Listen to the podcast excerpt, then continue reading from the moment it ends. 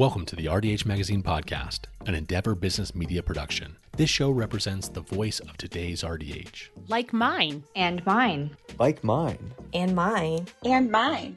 And yours. Join us each Tuesday and Thursday as we explore trending topics and go behind the scenes and into the minds of our amazing writers and friends. And now, here's the latest episode of In Case You Missed It. This article is titled are We Sweet Enough? Understanding the Health Effects of Sugar. It was published in the June issue of RDH Magazine 2023, and it was written by Tim Ives. Close your eyes and imagine for a moment a world without sugar. What would it look like? How would it feel? Uncomfortable or amazing? Sugar is a regular go to for celebrations, gifts, and treats.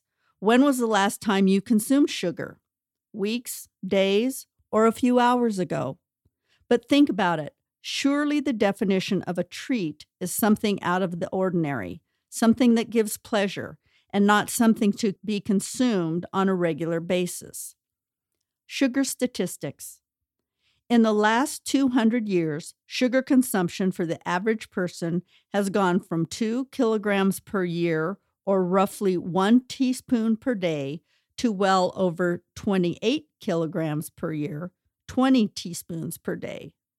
In 2021 2022, total sugar consumption in the U.S. was 11.3 million metric tons. This number increases every year, and more than half of these sugars are in ultra processed foods. The U.S. obesity prevalence is 42% for adults and 20% for children, and nearly 9% of the U.S. population has been diagnosed with diabetes. The prevalence of dental caries is 23% in children 2 to 5 years old, 52% in children 6 to 8 years old, 57% in adolescents 12 to 19 years old, and 90% in adults. Some research on sugar. Sugar, although widely enjoyed by dental professionals, tends to come up with patients as something to be avoided. This contradictory behavior may be one of the reasons that the dental profession has been so unsuccessful in persuading patients to stop consuming so much sugar.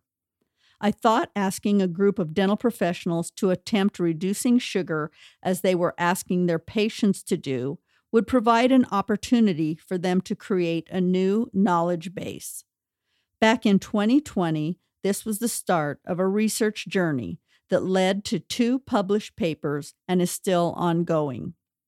In my first published research, I discovered that dental hygienists and dental therapists struggled to stop eating sugar for a variety of reasons.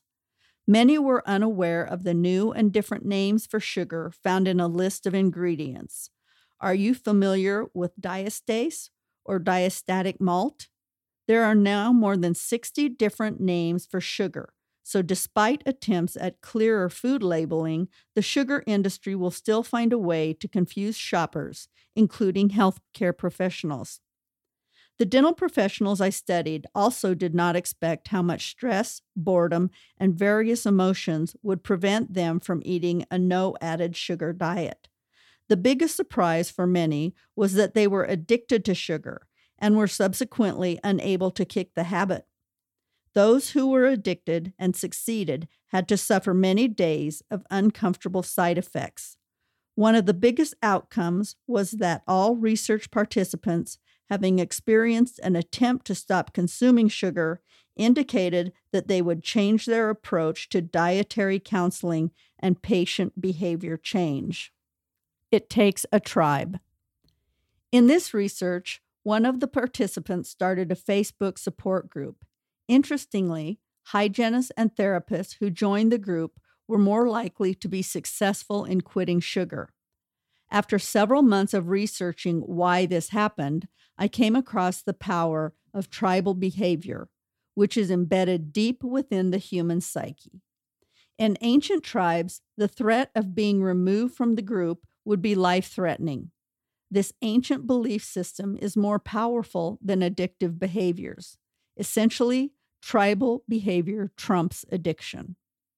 With the same research participants, I created a no added sugar tribe. For three months, the group was asked to join weekly online video meetings to provide emotional and mental support to one another regarding the avoidance of added sugar. The results were amazing. Most participants lost weight and were happier and far healthier, both mentally and physically, so much so that they didn't want the research to end. At their request, I kept the No Added Sugar Tribe group open on Facebook, and gradually more and more hygienists requested to join. I now have more than 200 clinicians asking for support to quit sugar. Recommendations Based on the new knowledge created by our tribe, here are my recommendations. All those with a role to play in advising patients on dietary health should attempt to stop consuming added sugar. The knowledge gained from this experience, whether successful or not, will benefit their approach to change in health behavior.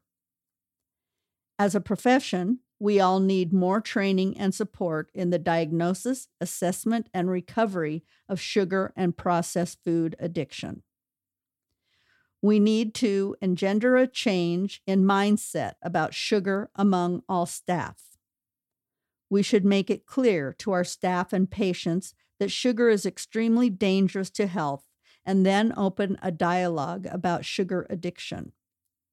We need to make clear, unambiguous, up to date information regarding everything related to sugar available to the dental team and the public.